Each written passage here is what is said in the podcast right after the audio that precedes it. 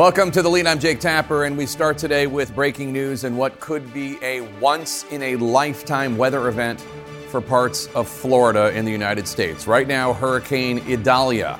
Idalia is barreling toward Florida's Gulf Coast and is expected to make landfall as a Category 3 storm or stronger overnight.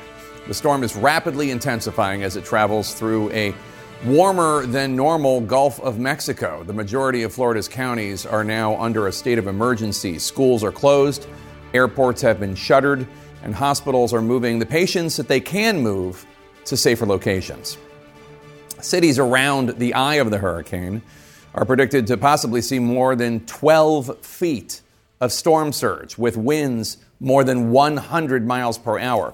We are just getting in some new video. This is out of Key West, where residents are already starting to feel storm, the storm's effects. Moments ago, this dire warning from the mayor of Cedar Key, near where the storm is expected to make landfall. The mayor estimating around 100 people remain in his town. He's urging them, pleading with them to leave. We're here to beg our citizens to heed this warning this storm is worse than we've ever seen. My family has been here for many generations. Uh, we haven't seen a storm uh, this bad ever. Our teams are positioned all along Florida's Gulf Coast as the storm approaches. Let's start with an update on the hurricane from meteorologist Chad Myers in the CNN Weather Center. Chad, how strong is Idalia right now? What's the latest track? Right now, it is 90 miles per hour. We'll get a new update at 5 o'clock. The Hurricane Center just took off now a hurricane hunter. I'm not sure it's going to make it there by 5 o'clock, but it will be very, very close. So we're still watching it really on satellite, and now we can even see it on radar. You can see it from the Key West radar and from the Tampa Bay radar if you want to play at home. But what we're seeing on the shore itself, on land now, are spinning thunderstorms. Even had a tornado warning in near Marco Island here not that long ago. St. Petersburg, just a gust of 31 miles per hour. As all of these bands come on by, one closer to the eye than the next, the wind will begin begin to pick up one band after another. There's your 90 mile per hour storm, and it is still, like you said, in this very, very warm water. And we are going to see this surge. This surge is going to be 12 to 15 feet in places. Now, the good news is there's not that much people there. Not many people, not much land there. That's the great news. But the people that are there need to leave right now. Cedar Key, Steinhatchee, those places are going to be mostly underwater. There's what it looks like here. This is what the radar is going to look like. This thing's only going to be in the water probably another 20 hours. Then it makes landfall. That's the good news. We don't want this thing in the water another 36 hours where it could get stronger and stronger and stronger, Jake. And Chad, there's going to be a super moon tonight, and that could actually make Idalia's storm surge even worse. Explain.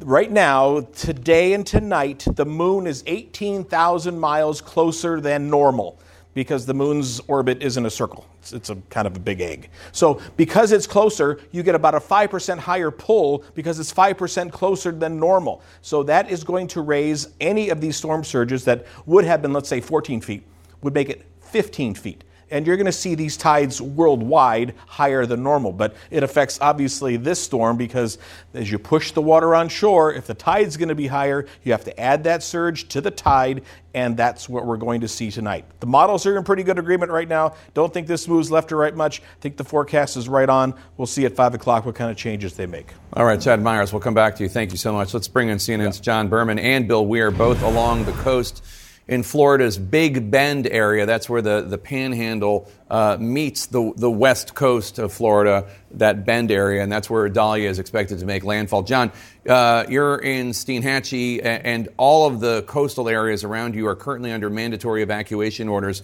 Does it look as though people are following those evacuation orders?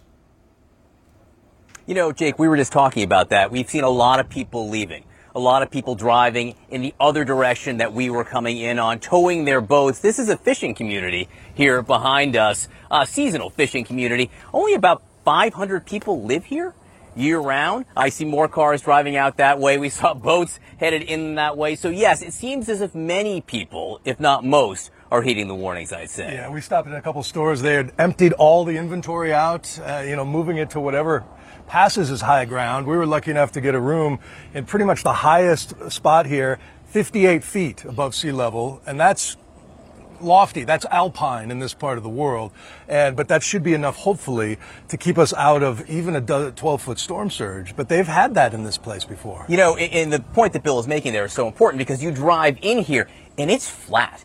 It's flat for miles and miles and miles. So the concern is if there is this storm surge at the Steinhatchee River, which is right here, rises 10 to 15 feet, it could send water very far inland. And just for a point of reference, uh, Hermine, which is what 2016. Right. They had a storm surge of six feet, and people were saying they were walking around the marina parking lots here in water to their waist. So six feet storm surge water to your waist. 10 to 15 storm surge, it would be over our heads. And so much of this is stick construction, historic construction, prefab mobile homes. So really the, the, the, infrastructure of this area is most at risk. You got to hope those diehards who never leave are minimal this time, right? Jake. Bill, how, how used to these strong hurricanes are residents of this region of Florida? These are storm, storm hardened folks here. You know, uh, in addition to the one John was talking about a few years back, the, back in the 90s, they had the storm of the century, 11 foot storm surge. And so you get folks who have the mentality that if it's not a category four or five, it's not going to get my attention. Although historically, those rarely make landfall here. And so it's sort of a, lake, uh, a local's apathy about these sorts of things. But we live in a different world now. Every one degree Fahrenheit of heating in the Gulf of Mexico, scientists tells us, means a storm could be 10% stronger. Right now, it's over two degrees above normal. It's way above record breaking, 88, 89 degree uh, sea surface temperatures, which is just steroids, like Soviet era level steroids for these storms. And we'll see what that means later t- tonight. All right, Bill Weir, John Berman, we'll come back to you. Thank you so much. Appreciate it. Let's head down the coast now to CNN's Gloria Pazmino, who's in Clearwater, which is outside Tampa, Florida. And Gloria, while that area is not predicted, at least as of now, to take a direct heat from the eye of the storm, officials are, are still warning about the potential for deadly flooding and storm surge. That's exactly right, Jake. And we are in Pinellas County. And as you said, no longer expected to take a direct hit from the storm.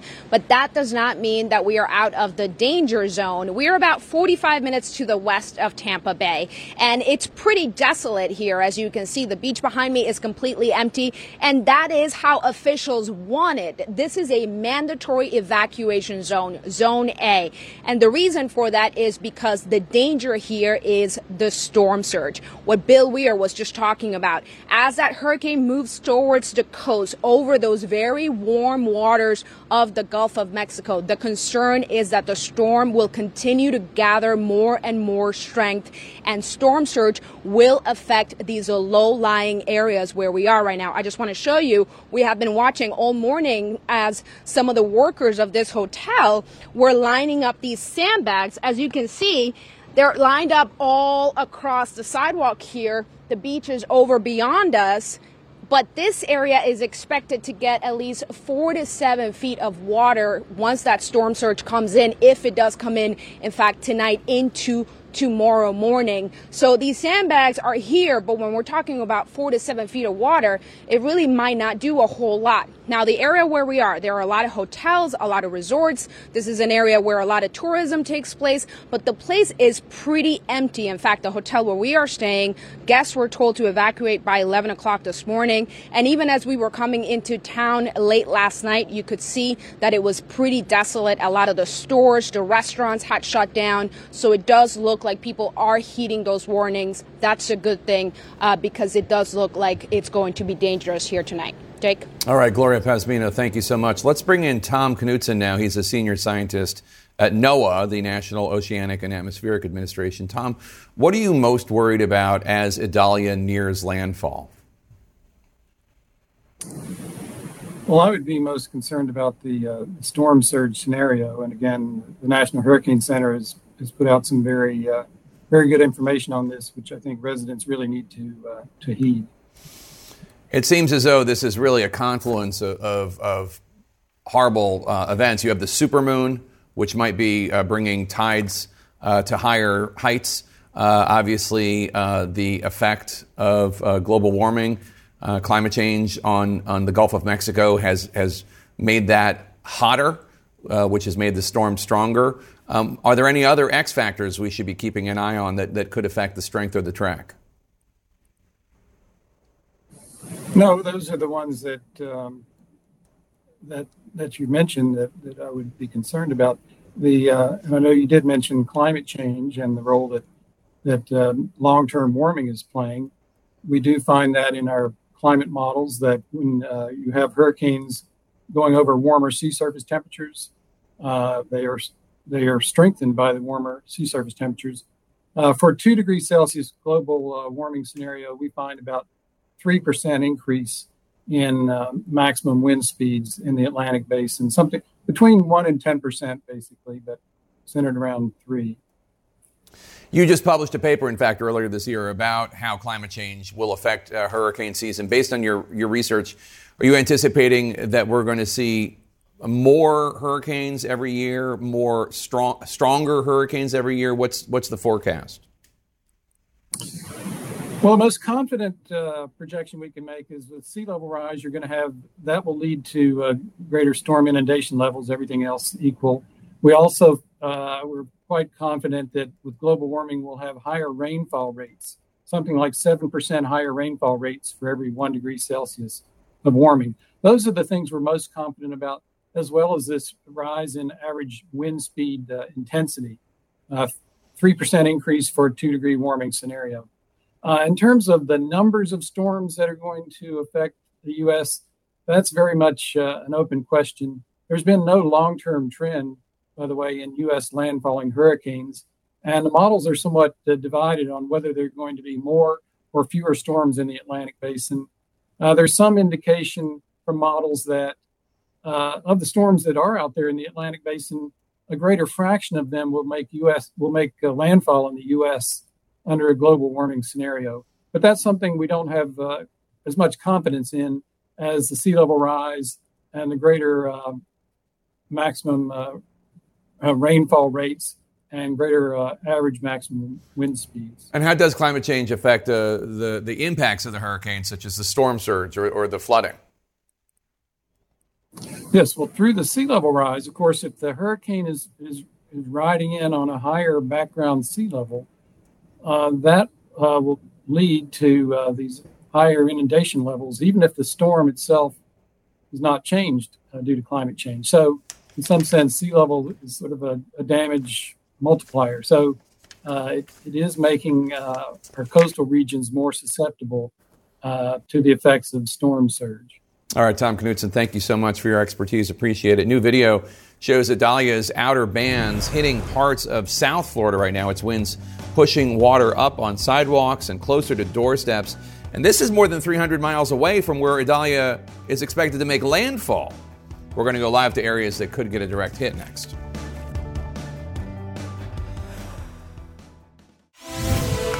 And we're back with our breaking news coverage of Hurricane Idalia. In just minutes, we're going to get an update on the storm as it's rapidly intensifying and headed towards Florida. The National Weather Service office in Tallahassee posted this morning today, quote, Hurricane Idalia will likely be an unprecedented event for many locations in the Florida Big Bend. Looking back through recorded history, no major hurricanes have ever moved through the Apalachee Bay. When you try to compare this storm to others, don't. No one has seen this, unquote. The Post goes on to warn, quote, this is your last day to get prepared. Conditions rapidly deteriorate tonight.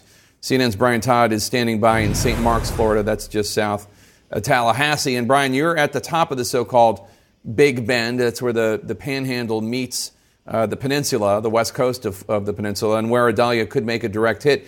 Are people in the low lying areas there, are they following the evacuation orders? Well, as always, Jake, when these hurricanes come, some do follow those orders and some do not. We just spoke to officials of the Wakulla County Sheriff's and Emergency Management Agency. Uh, they have said that this town, St. Marks, is under mandatory evacuation. They have sent deputies door to door, knocking on doors, asking people to leave the town. But as you know, uh, you know, we've been through several of these hurricanes in this region before. A mandatory evacuation means they cannot physically pull you out of your, out of your house and take you away from your town. If you want to stay, you can stay. That is your choice.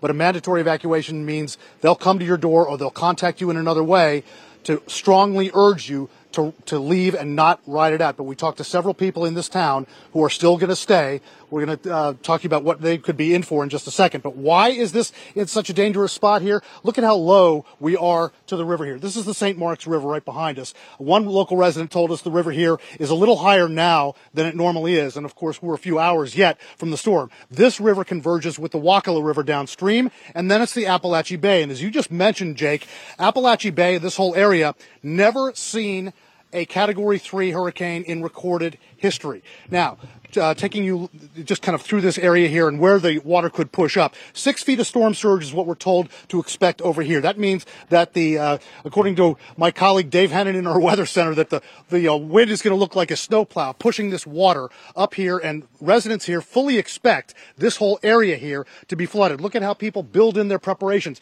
This house here, 15 to 20 feet above the, the, ground on concrete stilts, but of course, not every house here is like that. Residents here fully expect this whole area to be flooded tomorrow. When I asked one sheriff's deputy uh, official about what he would tell people who are planning to stay here, he said one. He had one word as a response. He said, "Don't." They really need people to get out of here, Jake. All right, CNN's, CNN's Brian Todd in St. Mark's, uh, just south of Tallahassee. Thanks so much. Let's go back down the coast a little bit to Levy County. Uh, joining us is Lieutenant Scott Tummond, who's with the Levy County Sheriff's Office. Um, thanks so much for joining us, Lieutenant. Uh, Levy County is in the northwest part of the Florida uh, Peninsula. Uh, a mandatory evacuation uh, has been ordered for residents and visitors in the coastal areas of the county. It's supposed to be completed by this hour, uh, 4 p.m. Eastern. The Cedar Key mayor says about 100 people are not complying. Tell us what you are seeing and hearing.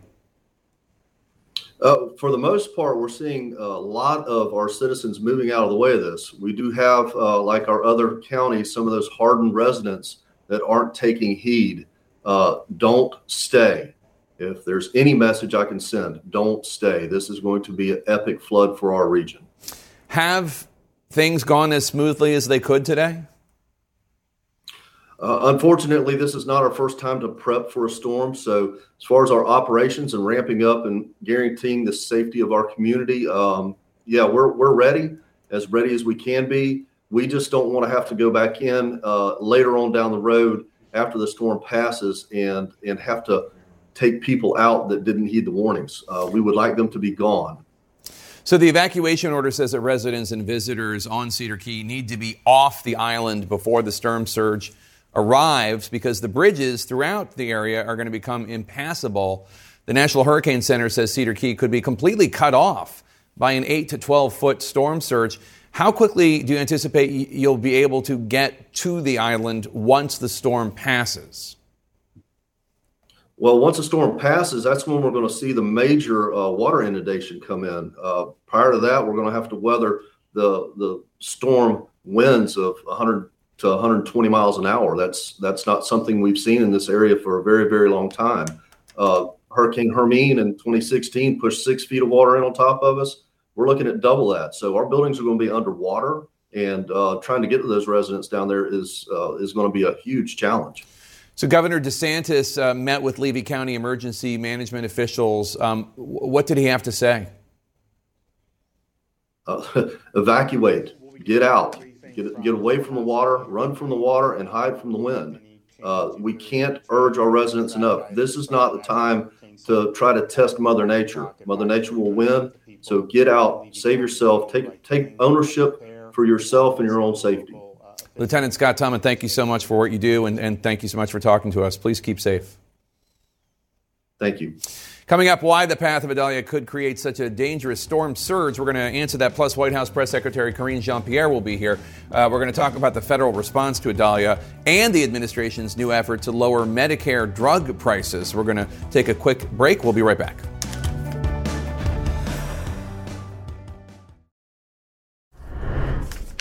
And we're back with a view of Hurricane Idalia from space. This image captured by the International Space Station around 11:30 this morning. The National Hurricane Center's next update is coming in at the top of the hour. We'll find out then just how much the warm Gulf waters are fueling this system and whether the hurricane is getting stronger. We anticipate it is. Meteorologist Chad Myers is back in the CNN Weather Center for us. And Chad, the storm surge could really be the main issue here. Yes, absolutely.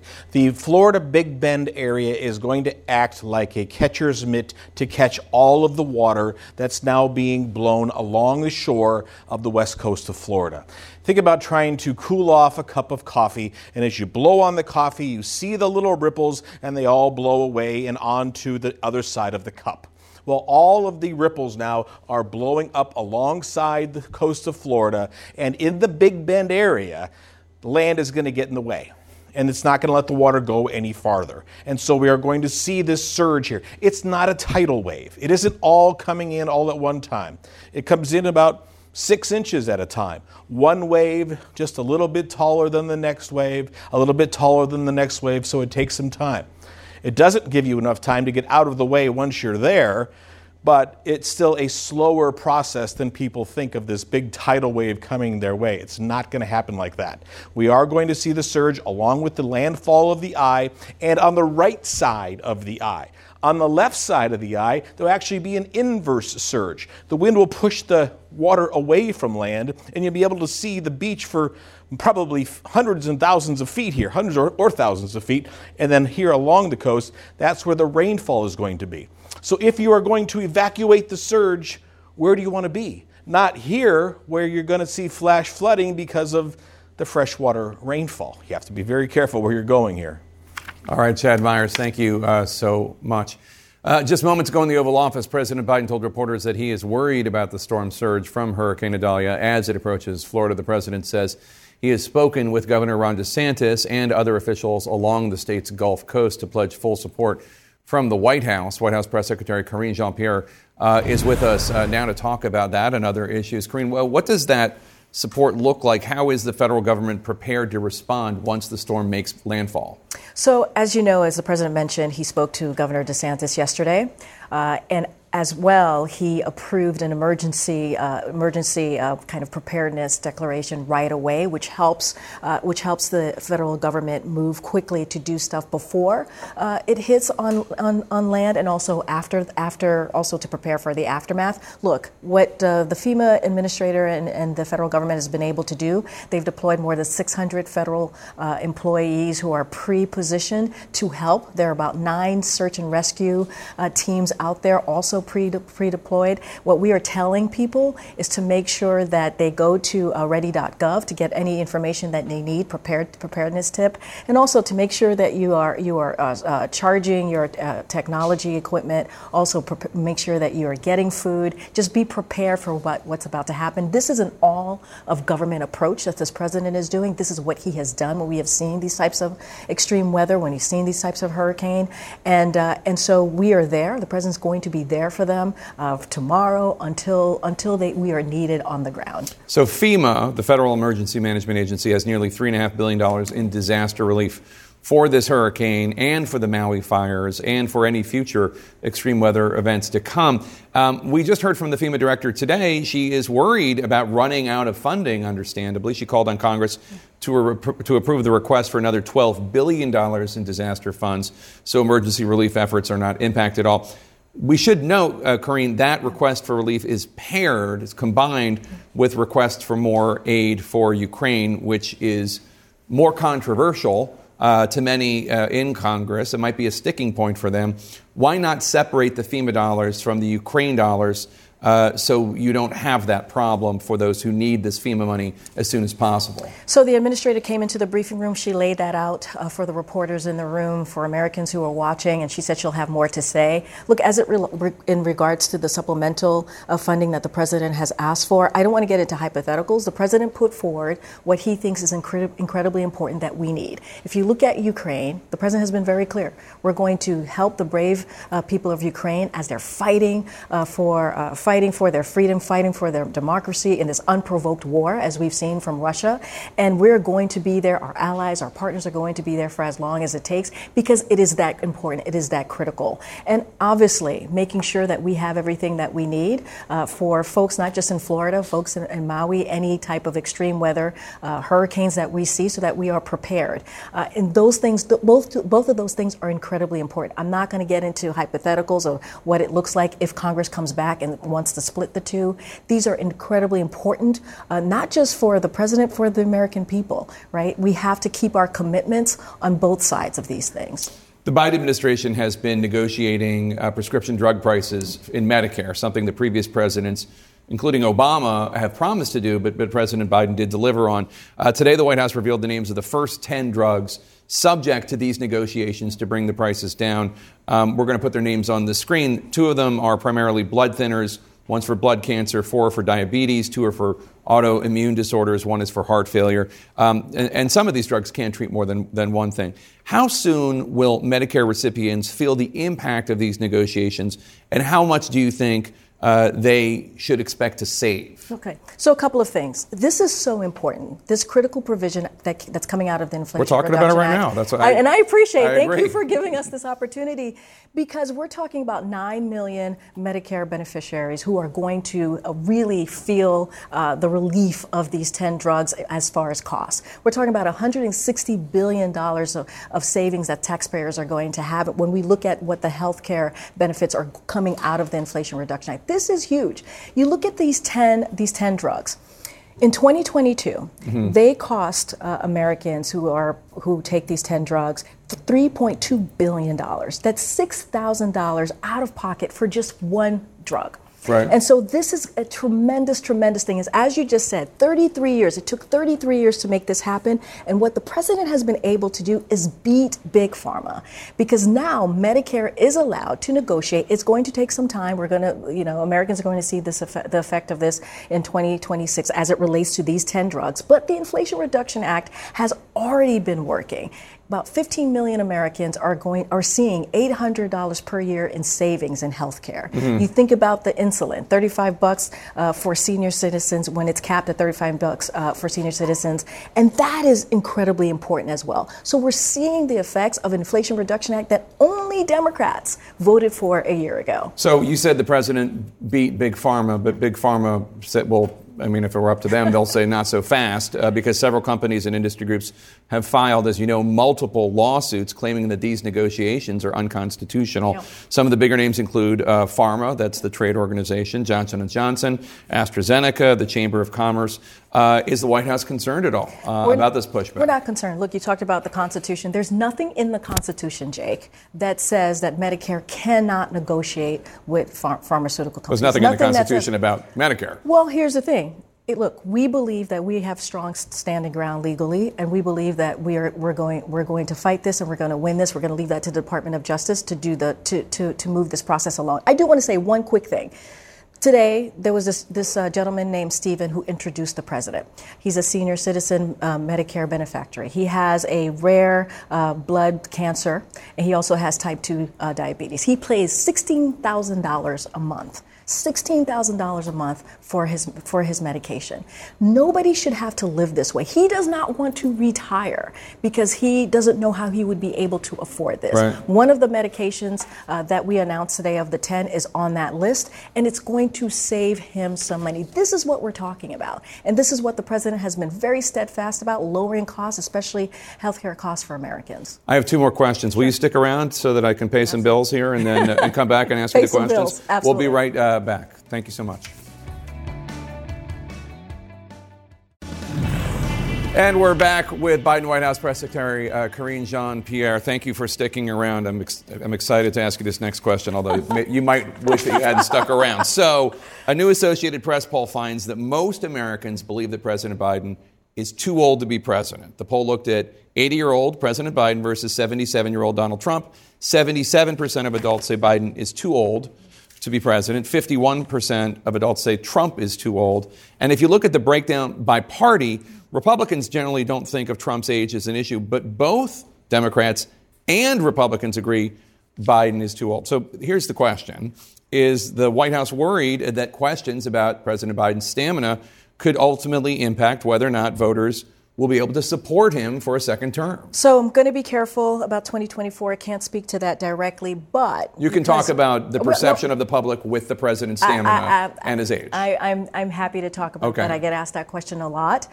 Here's the thing. you know what this president brings to this administration is wisdom and experience and you and that is just true with as senator as vice president and now as president and we just talked about, we had a really, and I appreciate the conversation that we had on Medicare, the, the 10, the first 10 tranche of, uh, of, of uh, prescription drugs that we just introduced because of the Inflation Reduction Act. And that is the thing that the president is able to do is deliver. Really move forward historic pieces of legislation, change the lives of Americans for generations to come. And that is what we focus on, the president's record and what he's been able to do. Look, People have come after the president about his age. They did it in 2019, they did it in 2020 leading into the general election and they, they did it in 2022. And guess what? He beats them every time because he has his finger on the pulse on what it is that the American people need. He talks about issues that really matter to the American people, and he is delivering. Is there more work to be done? There's always more work to be done. But we are happy to take that on. Certainly not going to talk about 2024, but I, what I can speak to is what the president has been able to deliver day after day for the American people. Okay, so you're part of the 23% of adults who is not who are not concerned about the president's ability to be president because of his age and stamina. I got it. That's but, because you got to do is watch but him. Seventy-seven percent, but seventy-seven percent of adults are worried. That includes Democrats who are, presumably will vote for him. What did you make of it the other day when uh, former ambassador and Governor Nikki Haley uh, said that President Biden is is I'm paraphrasing here, but something along the lines of you know.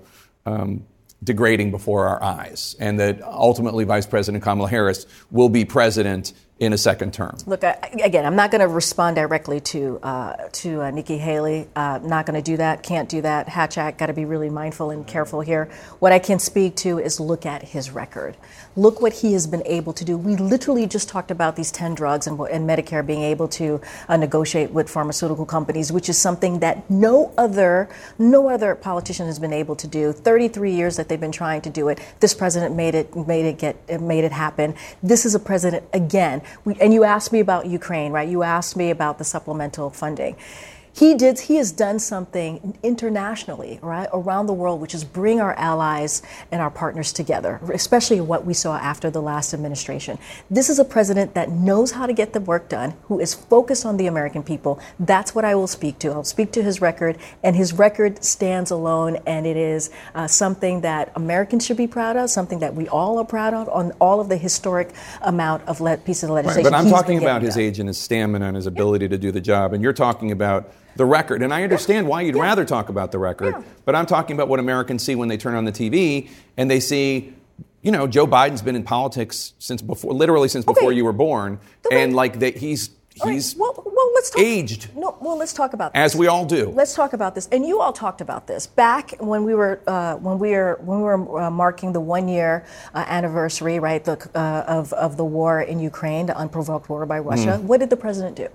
He went to Kiev and he was there with the with the alarms blaring in the back and people were so impressed that he was able to be there and look strong and represent uh, represent the, Amer- the American people in Kiev uh, in a war zone country. And that's what you saw. I'm not right? saying he's not able to walk. No, but I'm no, but saying, you're saying you're talking about his strength, right? You're talking about how he's looking right now. That is, but, I think like the average but, American male but, only lives to be 77 or something. But here's the thing, Jake. People saw him and were impressed that he was able to do that, that he was able to be there and okay. present the American people. Look, the president says this all the time. Watch him, right? Watch him. And he, uh, he I've, I've. They aren't watching him. That's what I'm saying. No, no, no, That's the 77 percent who are concerned. No, no, no. But I. I've I've had conversations with some of your colleagues in the White House press corps when we travel abroad how it is hard for us to keep up with this president uh, who is constantly, constantly working every day to get things done and making sure that we are delivering for the American people. And that's what, and I think that's what matters. I get it. I get what you're asking me, but the record matters too, Jake. What he's been able to do, no other president has been able to do if you look at his legislative so record. And you, that matters. You mentioned Ukraine, yeah. so let me yeah. uh, bring yeah. in another topic having to do with Russia because uh, Russia released rare video yeah. of detained American former Marine Paul Whelan in their custody. And you can see Whelan uh, wearing a Russian prison uniform in different parts of the prison. The video includes shots of him using a sewing machine, eating in a cafeteria. The video also shows him responding uh, to a reporter uh, asking him questions. Let's uh, roll that. So you understand when I say that I can't do an interview, which means I can't answer any questions. So he's been in that Russian prison since 2018, accused of espionage falsely, the U.S. government says. Is the U.S. any closer to securing his release and bringing him home, or Evan Gershkovich? So here's what I can say. We are working very hard to bring them home to their families, Paul and Evan. I wish I had some groundbreaking announcement to make to you today. I do not. What I can say is that U.S. officials have been in touch uh, with Paul for the past several months. And, I'll, and I will re, uh, repeat what his brother said today is how, looking at that footage, he looks unbowed. Uh, and uh, he has been courageous, uh, Paul has been, and he has been incredibly impressive uh, over these past several months, especially. And it doesn't, uh, it will never deter us from saying what we say at all times, right, when it relates to Paul Whelan, which is uh, it is unacceptable what Russia has done. And we will continue to say that he needs to be released immediately. All right, Karine Jean Pierre. Thank you so much. Really appreciate it. Good Thank to you, see Jake. you. Hopefully, you have me back. Yeah, uh, anytime, anytime. A live look at the Sunshine Skyway Bridge in St. Petersburg, Florida. You can see the winds bouncing the camera there along the Gulf Coast as Hurricane Idalia moves in. Two major airports in Florida are now closed. This ripple effect could have a nationwide impact as airlines reroute flights ahead of a big holiday travel weekend, Labor Day. Plus, a new not guilty plea from a key figure in the Fulton County case into efforts to overturn the 2020 election in Georgia. We'll be right back.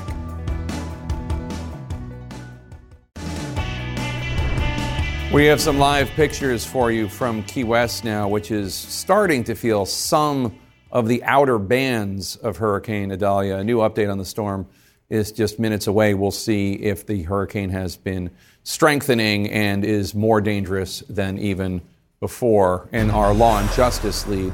The many legal problems facing former President Donald Trump and his allies. Let's bring in CNN's Jessica Schneider, monitoring developments in Georgia, where a state court is preparing for next week's arraignments in the election interference case against Trump and his 18 co-defendants uh, accused of trying to steal Georgia, essentially, in its electoral votes. Um, Jessica, according to a new court filing, attorney Sidney Powell, uh, who even Donald Trump is said to have thought was a nut, I think was his term for it. She has entered a not guilty plea and said she would waive her arraignment in the case in Fulton County. She's a major figure in Trump's post election legal challenges. And another co defendant in the Georgia case, Ray Smith, also pleaded not guilty. So of the 19, that's 2 mm-hmm. uh, how many others are expected to enter pleas and waive the arraignments? Yeah, I think this is something that we're going to see throughout the next few days as we lead up to that scheduled arraignment date of September 6th, which is next Wednesday. We've seen Sidney Powell, Ray Smith, he was a campaign attorney for Trump. We've also seen one other, uh, Trevian Kutti. She was that former publicist for Kanye West, and she was involved allegedly in harassing an election worker. So this is a definite option for these defendants. They can waive their appearances, plead not guilty. That means they don't have to physically come to the courtroom. That's sort of what we're expecting for the former president, Mark Meadows, others, for them to waive this, not have to appear. There's also the option to appear virtually. So we're not expecting actually a lot of activity at the courthouse in the courtroom on September 6th. Why would anybody not waive it? I don't well, understand. good question. I mean, they've already had to go to the courthouse for the bond hearing and to get processed. So you're right. They probably won't want to show up again if they can do this easily otherwise. The judge has to approve it, though. Okay, Jessica Schneider, thanks so much. Coming up next, the brand new forecast for Hurricane Idalia that's just coming in. Stay with us.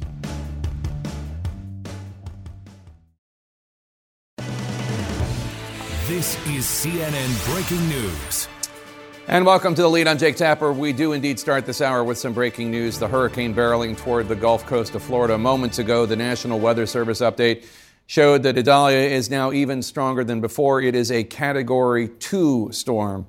Idalia has been rapidly gathering strength, fueled by the extremely warm water in the Gulf of Mexico. Idalia is expected to become a Category 3 storm, if not even stronger, when it makes landfall in Florida. These are live pictures out of Cedar Key, Florida, near where Idalia is expected to make landfall. The National Hurricane Center says it is worried that Cedar Key could be cut off by 8 to 12 feet of storm surge, 8 to 12 feet. Later this hour, we expect an update on storm preparations from the governor of Florida, Ron DeSantis. We'll bring that to you live. Until then, our CNN teams are live on the ground across Florida, covering the storm from every angle. We're going to start with CNN chief meteorologist Chad Myers in the CNN Weather Center. And Chad, tell us the, the latest on Idalia and its path. Yeah, the 5 o'clock advisory just in. Not even time for our computer to go yet. There you go. 100 mile per hour storm, a category 2 with 120 mile per hour gusts. The Hurricane Hunter that I said was leaving Biloxi did make it to the storm, so they did get the update at 100 moving to the north at 16 miles per hour. That means this storm isn't going to be in the water more than about 18 more hours, probably even less, if this is picking up forward speed. That is a good thing because we don't want this in the water for 35 more hours, getting more and more strength to it. That is one of the good pieces. Another thing that happened in the 5 o'clock advisory is that the track has been shifted about 20 miles to the west, away from Cedar Key, away from Steinhatchee, but a little bit farther and closer to St. Marks, where our Brian Todd is. And even a very significant blow likely to Tallahassee with all of those big trees that are there. You get wind gusts to 80, 90 miles per hour. We're going to lose so many trees and so many power lines in Tallahassee, it may not be recognizable if this thing keeps going in that direction. There is the eye. You can now see it from the Tampa radar and also from the Key West radar. So, yes, it has been circular. Yes, the storm is breathing. And now we're expecting that rapid intensification over the next 18 hours while it's still in the water before it makes landfall there in Apalachee Bay. That's the area, that's the catcher's mitt that's going to catch all of this storm surge. Significant storm surge, a lot of rainfall as well, and then all of a sudden you're going to push that rain try to drain it back into places that have a saltwater surge, so flash flooding is certainly, certainly likely. And Chad, explain why exactly these storm surges uh, of just a few feet can be so dangerous on the Sure. west coast of Florida. Sure. Well, yeah, I mean, there's so much here that is a flat part of the country, the flat part of Florida. So we're looking here at more than 12 feet of surge. But that doesn't just mean it's all going to come in all at one time. It comes in one wave after another. Each wave is four inches taller than the next. And it just keeps on going and keeps on going.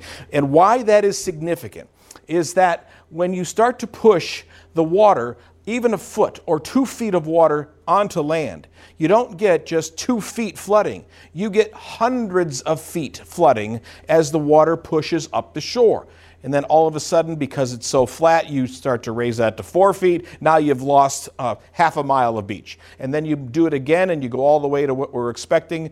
Then you've lost homes that are not on stilts. And even some homes that are on stilts may not make it through this. This is going to be one significant surge because of the shape of the coastline. It's not going to be a glancing blow. It's going to be a catching blow. That area is going to catch all of the water and it can't go anywhere except up the rivers, up the creeks, into St. Marks, all the way possibly pushing water all the way up. You know, some spots, even I 10 could see a little bit of a surge, not something that's going to knock the power lines down or knock the, the street down. But with all of this wind, we are sef- definitely going to see thousands, if not more than thousands, could be millions, big, big pine trees, live oaks that will be fallen, that will all have to be picked up as the power lines have to go back up.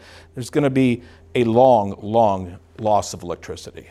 Chad Myers, thank you so much. Let's go now to CNN's chief climate correspondent, Bill Weir, who's in Steinhatchee, Florida, about 90 miles south of Tallahassee. And Bill, the water temperature in the Gulf of Mexico has been exceedingly warm. Um, how is that record warm water? How is it contributing uh, to the strengthening of this monster storm?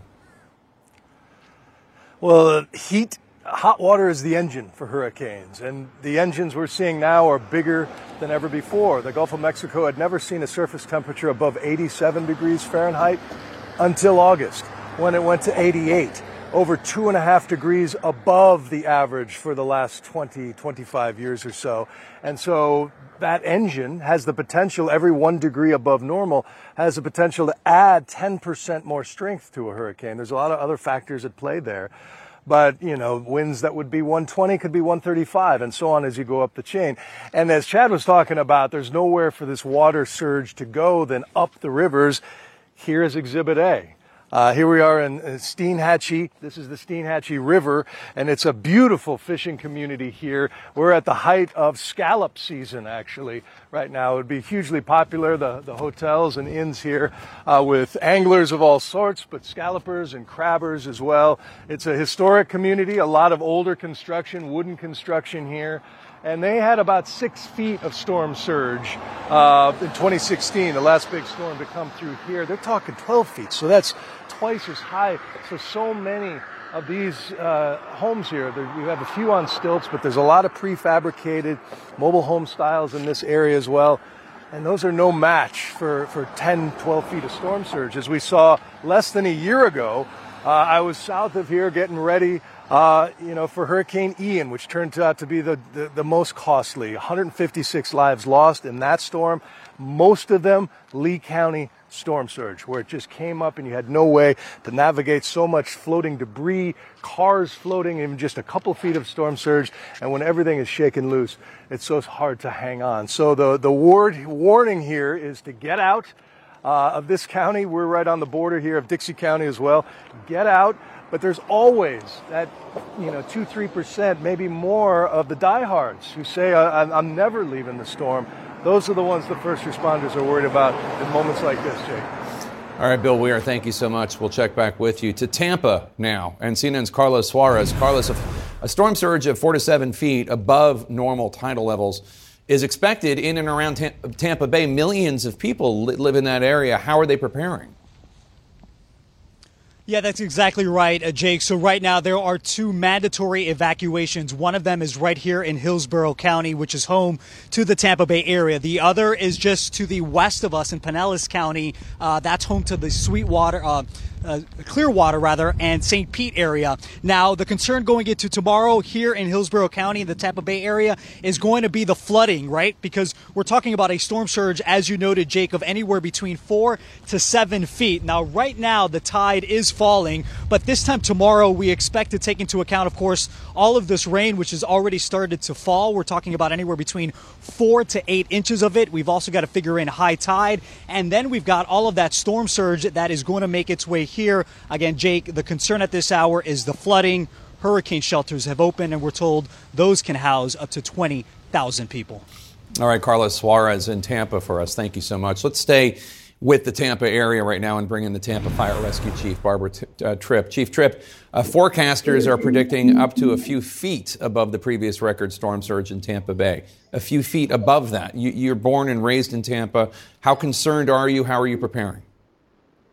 We're definitely concerned. So we did do evacuation zone for those low-lying areas, and we're making sure families are protected. We have many shelters that are open, and we have an emergency uh, re-entry uh, program that we won't allow those families to go back in until after that surge has cleared. And you know, we expect the, uh, the surge to take place tomorrow afternoon, uh, pretty much between 11 and 1 and pretty much the water is going to last around until about five o'clock in the afternoon. So we're going to make sure the area is safe before we let families bike in. And you you cautioned residents yesterday, noting that once the storm reaches a certain wind speed. Uh, Tampa Fire Rescue will not be able to respond quickly. What, what is that wind speed? And, and what do you do if calls begin to come in after that wind speed has been reached? So we make sure we let the community know what levels that we can respond to. And usually we don't want to put our people in danger. So that's why we try to get everyone to make sure they evacuate uh, early and make sure that they get out of the area. So in case if they do have emergency, we will be able to help them. But once the wind speed get up to about 50 miles an hour, it is unsafe for us to put any large apparatus out there in the field. Peak storm conditions are expected from 11 p.m. tonight through 9 a.m. tomorrow in Tampa, meaning that the worst could come when it's pitch black and it's in the middle of the night, maybe even no electricity. Uh, I imagine that complicates rescue efforts quite a bit. It does. And, you know, gratefully, we do have a lot of lights that we can project. We have other departments that we are working with. Uh, we also work with the electrical company as well to go out to these areas that might have no power. So we are pretty much prepared. We have been working with the state and local government to assist us if we need the assistance. All right, Tampa Fire Chief Barbara Tripp, uh, thanks to you and thank you for what you do. Appreciate it. We're just starting to see the outer bands of Hurricane Idalia hitting Florida. Coming up next, an update from the National Hurricane Center about why this storm might be more dangerous than previous hurricanes. The latest on Hurricane Idalia after this quick break.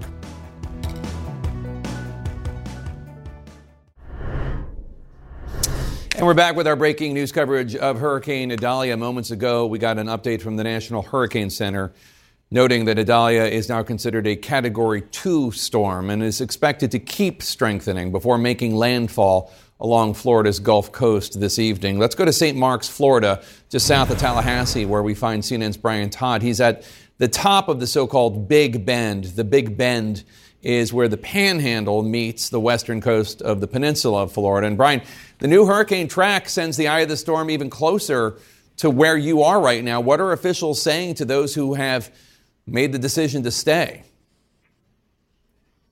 Well, Jake, I just asked an emergency management official that very question. What do you say to people who want to stay? This official had a one word response. Don't.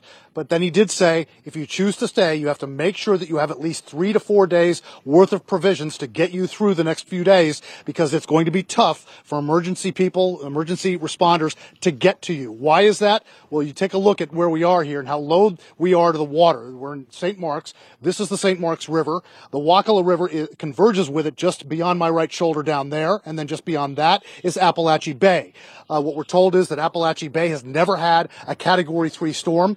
We're also told that this area, St. Marks right here, is going to get about a six foot storm surge, which means that the wind is going to act like a snowplow, pushing all this water here way past where I am here. Residents here fully expect this whole area here to be flooded uh, by tomorrow morning when the storm hits.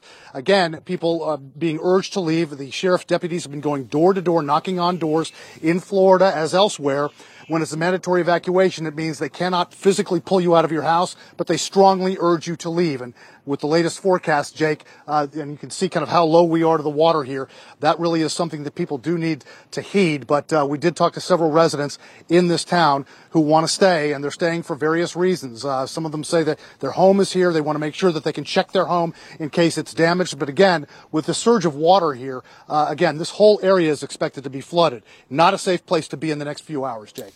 All right, CNN's Brian Todd in St. Marks, just south of Tallahassee. Thanks so much. Hurricane Idalia is expected to cause major flight delays and cancellations, of course, just ahead of the Labor Day travel weekend. CNN's Pete Muntean is at the Magic Wall right now to help us understand this. Pete, how busy is this holiday weekend supposed to be even without the storm? Well, you know, a lot, a lot, of people, Jake, have trips planned for Disney and Universal, the Gulf Coast, Tampa Bay. You'll want to have your airline's app downloaded and dialed up because here is the issue. There are so many people planning to travel for the Labor Day rush, sort of the climax of the big summer travel rush. It may be the biggest on record. The FAA says Thursday will be the biggest day in terms of the number of flights scheduled, but the TSA says Friday will be the biggest in terms of the number of passengers boarding flights. The issue now is that the storm is going for some major airports on the Florida Gulf Coast. Tampa International Airport already closed, closed at midnight. Uh, St. Pete Clearwater just closed at 3 p.m. Some 75% of all of the cancellations in the U.S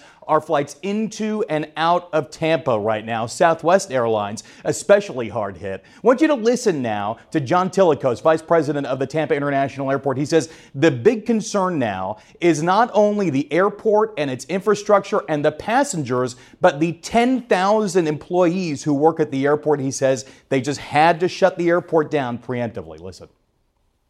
Impacting people's travel plans is, is not something we take lightly, and suspending flight operations is a last resort uh, for our team here at TPA. But safety is paramount, and we have to ensure that we're protecting our employees and airport infrastructure that could be damaged by wind or water.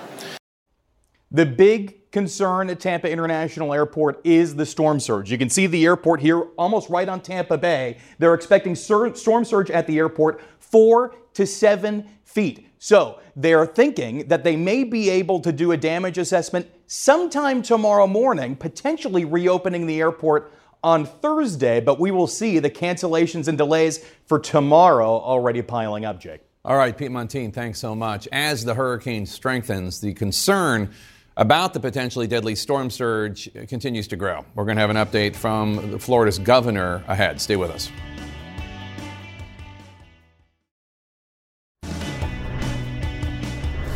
Hurricane Idalia is now a Category 2 storm and continues to rapidly strengthen and intensify.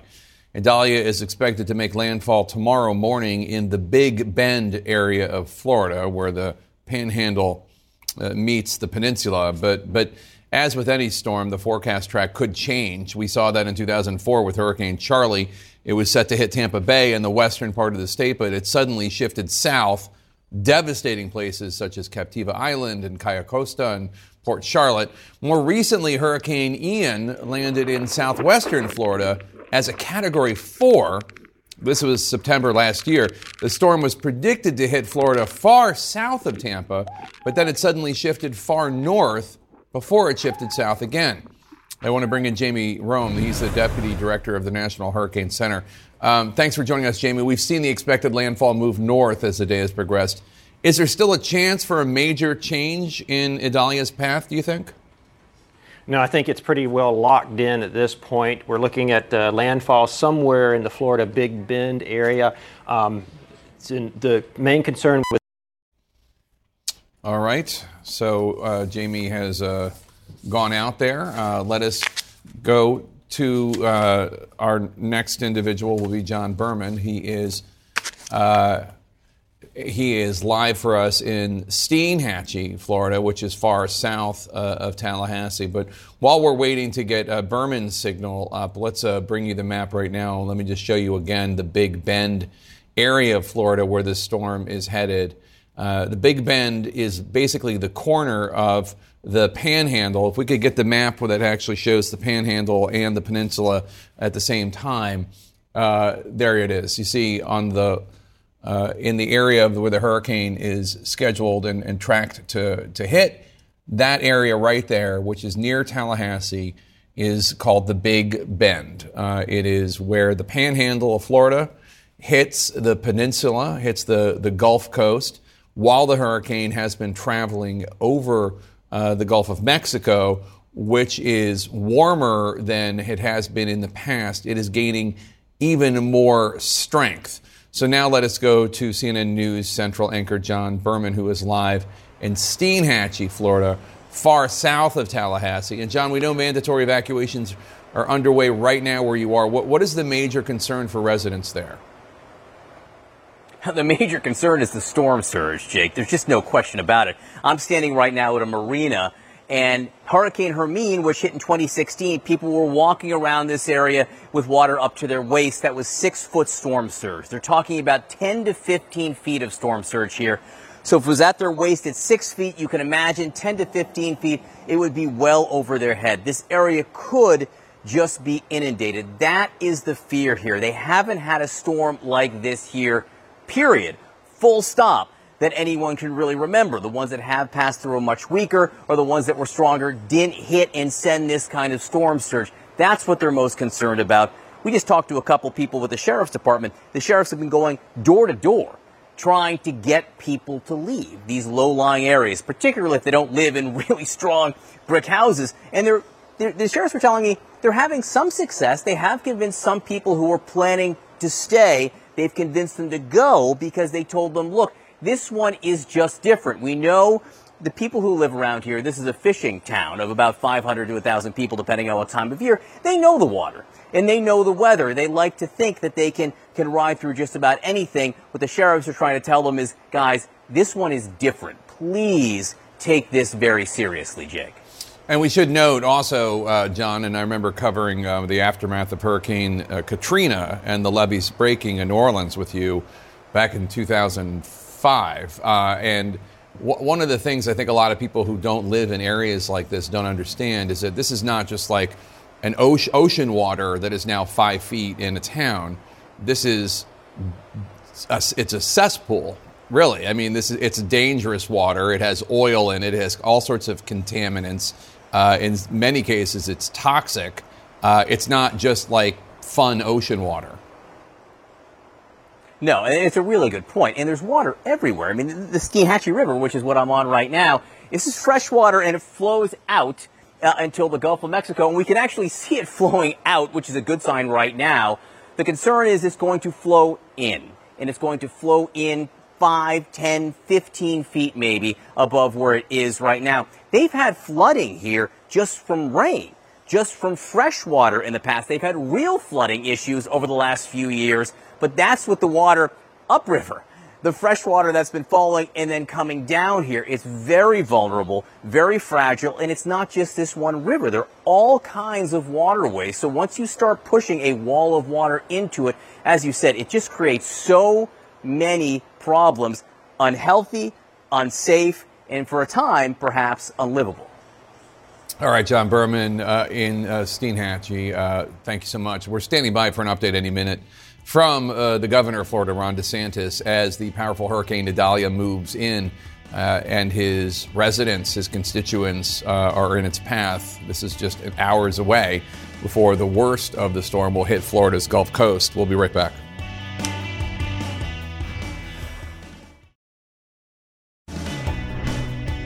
We're back with the latest on the track of Hurricane Idalia, which is now a dangerous Category 2 storm and getting stronger. Its maximum sustained winds right now are about 100 miles an hour. We're awaiting a news conference from Florida Governor Ron DeSantis with all the latest information, and we will have much more ahead on Hurricane Idalia. Um, but let's turn right now for a moment to our law and justice lead because CNN's Sarah Murray is monitoring developments in Georgia, where a state court is preparing for next week's arraignments in the election interference case against former President Trump and his 18 co defendants accused essentially of trying to steal Georgia's electoral votes through fraud. The Fulton County District Attorney, Sarah, is still pressing for an October trial for all 19 defendants, including Donald Trump. October? Yeah, that's right. I mean, there's a little bit of herding cats going on in her latest filing. She's saying, look, Ken Chesebro said he wants a speedy trial. You said to the judge, you know, you're going to try him in October. We are still want to try all of these 19 defendants together. So she's essentially telling the judge, this is our goal. If your goal is to try some people separately because they want to have a speedy trial, or if some people want to sever off of this case and be tried separately, we need to have a hearing on these issues and to brief them. But she's making very clear she would still like to go to trial in October, and she would like to go to trial with all 19 defendants at that time, Jake. The arraignments in the Georgia election interference case, the deadline is scheduled for a week from tomorrow, September 6th. CNN, of course, will cover that. Do we know if former President Trump has any plans to go to Atlanta for the arraignment? They haven't signaled yet what their plans are, but obviously we've heard from Donald Trump over and over again complaining that these cases are election interference. So you would wonder why he would choose to go in person if you have the opportunity to waive your arraignment. And we've seen a number of his other co defendants in this case enter their not guilty pleas with the judge, say they intend to waive arraignment. And normally that's allowed in this court in these kinds of cases unless we hear otherwise from the judge. I would be surprised if Donald Trump doesn't take that opportunity, but we'll see. Also, today, a judge asked for additional briefs on Mark Meadows' bid to move the Georgia election case from Georgia uh, court to federal court. He says he, he needs to do this because he was serving at the pleasure of the president as White House chief of staff at the time. What do we know about that today? Well, the judge wants some more information, even though, of course, he had a whole day hearing on this issue. But there is still a legal matter he wants sorted out, and that's this question of look, if one of the acts that Mark Meadows did that was written out in this indictment, something he did allegedly in furtherance of this conspiracy, could be chalked up to his role as the White House chief of staff, is that enough for Mark Meadows to be able to move this to federal court, or does he not clear the bar. And he wants to hear from Meadows attorneys on that. He wants to hear from the district attorney on that. And he wants to hear from all of them by Thursday afternoon, which tells you that whatever the judge's decision is going to be on this matter, it's not coming at us before Friday, Jake. All right, Sarah Murray, thanks so much for the update. Appreciate it. We're joined now by Colorado Republican Congressman Ken Buck. He's a member of the House Freedom uh, Caucus. Uh, Congressman Buck, good to see you. We've now seen Donald Trump indicted in four different cases, and the jockeying is underway to set trial dates all of which will conflict with the Republican presidential primaries and caucuses. Um, what's your feeling about how distracting Trump's legal troubles will be uh, for the Republican Party writ large? Well, first, I think it's going to be very distracting for the uh, former president because he's he's got to be in different locations uh, that aren't holding primaries, and and I think it is going to be newsworthy whenever he shows up in the court. So he'll get a bump with that. But I think uh, in terms of the debate that we saw last week, it's difficult to uh, go after the former president's policies Um, and it's also one of the things that's talked about the most is not the answers that are given on the stage, but the answers that weren't given uh, because the former president wasn't there.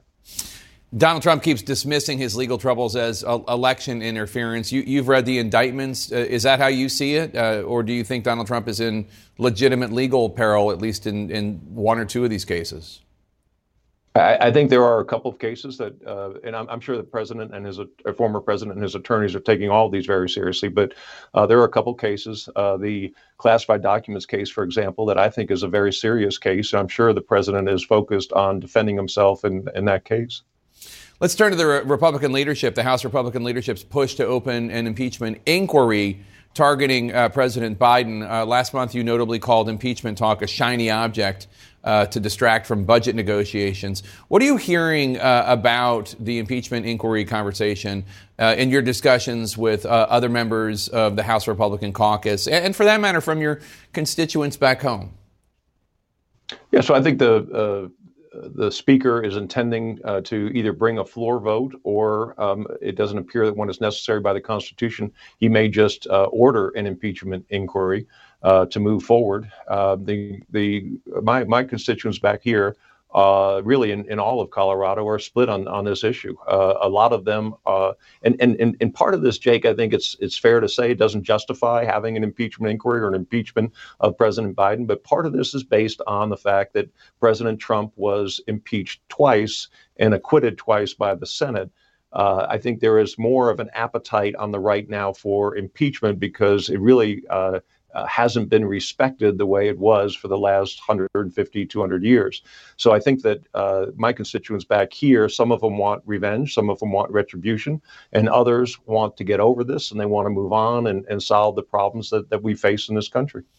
I mean, for the record, the, the second impeachment was after January 6th, and, and it was a bipartisan vote uh, to uh, impeach uh, Donald Trump in the both in in the House and and the Senate. But Republicans in both the House and Senate voted against Donald Trump for that impeachment. So that uh, it might be observed that they're not even equal uh, in, of, in importance uh, in that way.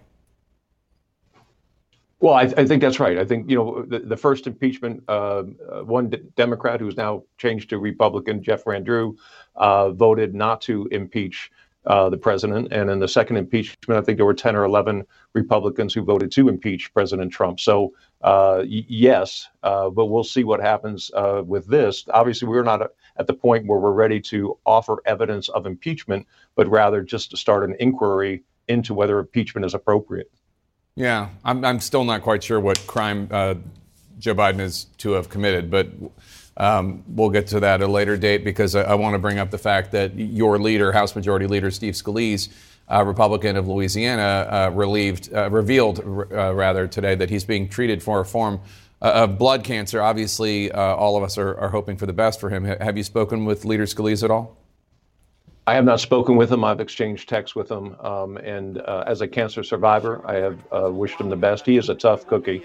He uh, obviously survived a, a shooting incident and, and, has been living with those injuries and, and has a, a really strong uh, soul. And I, I, believe that if anybody can overcome this blood cancer, it will certainly be uh, the uh, leader, Scalise. All right, Colorado Republican Congressman Ken Buck, good to see you, sir, as always. Thanks so much for joining us.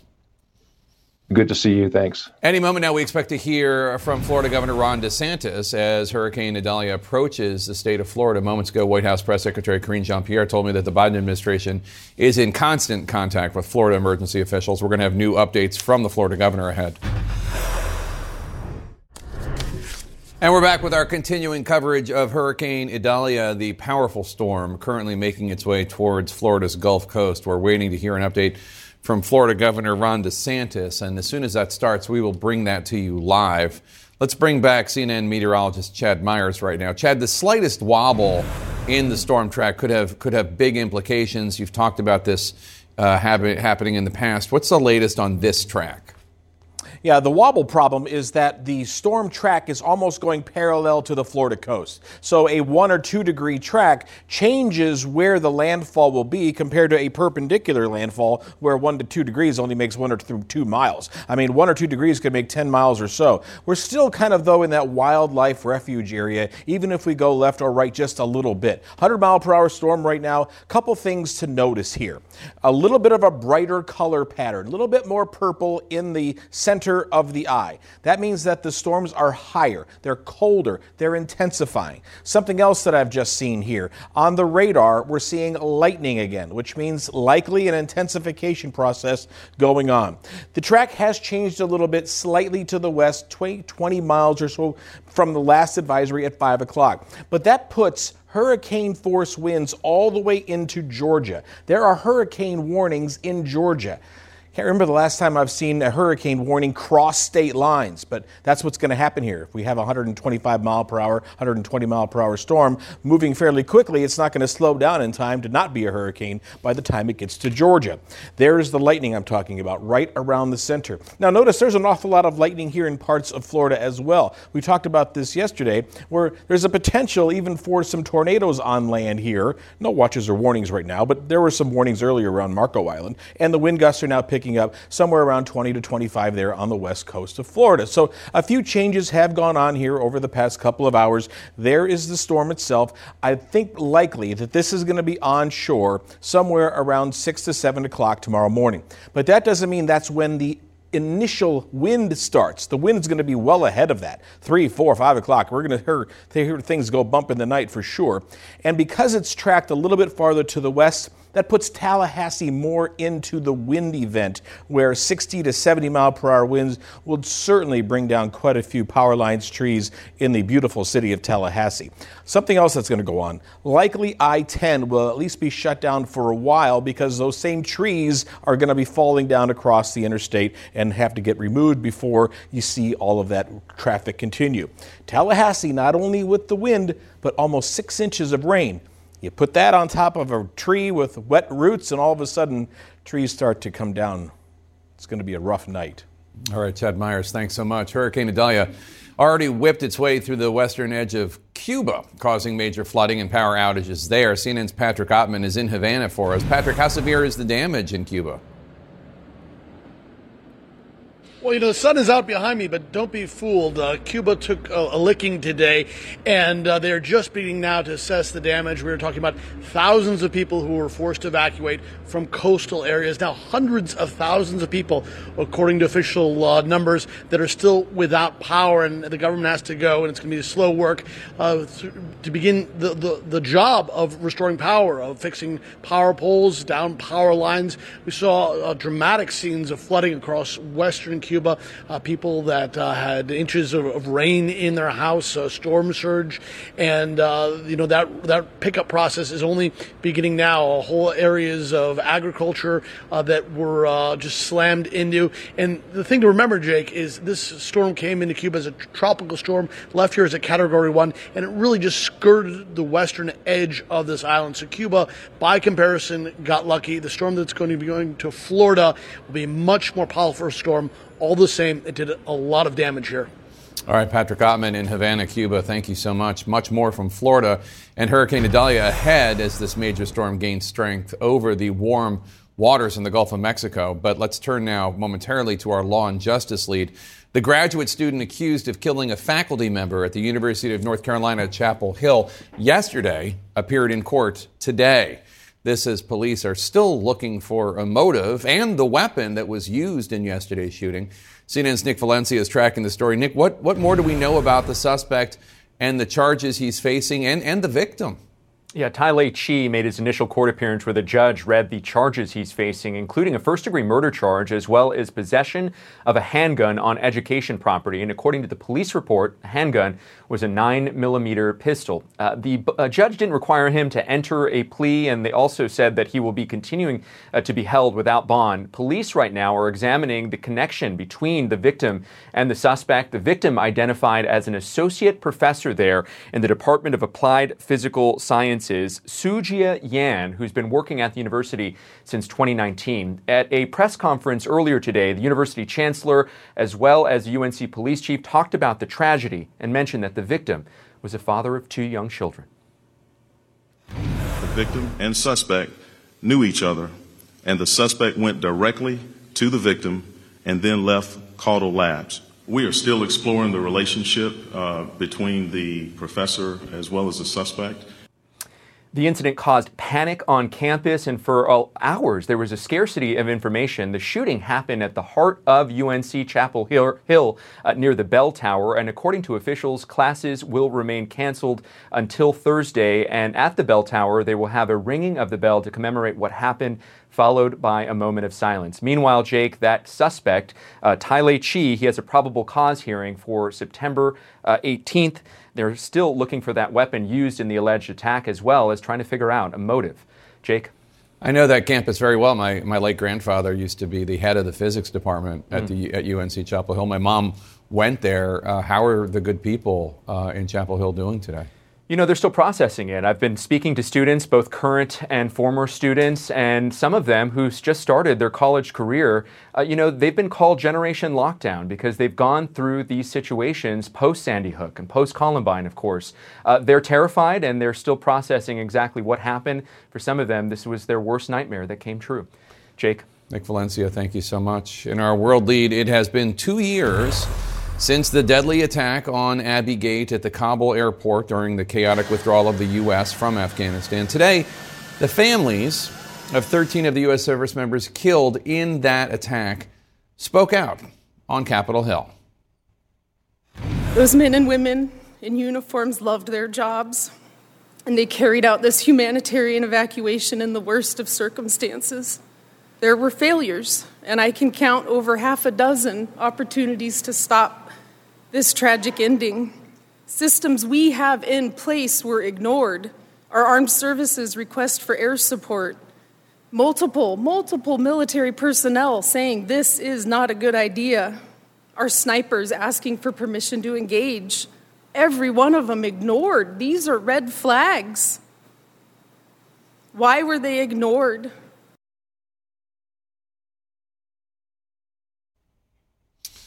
Exactly two years ago today, these families met their loved ones' remains at Dover Air Force Base. Two years later, they are still searching for answers about what happened on that fateful day in Kabul. We want answers. We need answers. And we expect those answers. I'm calling on you, please, please don't let this fall through the cracks. They want answers, they need answers, they also deserve answers. In our world lead today, a private funeral was held for Wagner mercenary chief Yevgeny Prigozhin, this according to a company Prigozhin owned. Video appears to show Prigozhin buried next to his father at an old small cemetery in St. Petersburg, Russia. Russian media says about 30 people attended. Russian President Vladimir Putin was reportedly not one of them. This funeral comes about a week after Prigozhin and nine others were killed when their private plane crashed near Moscow.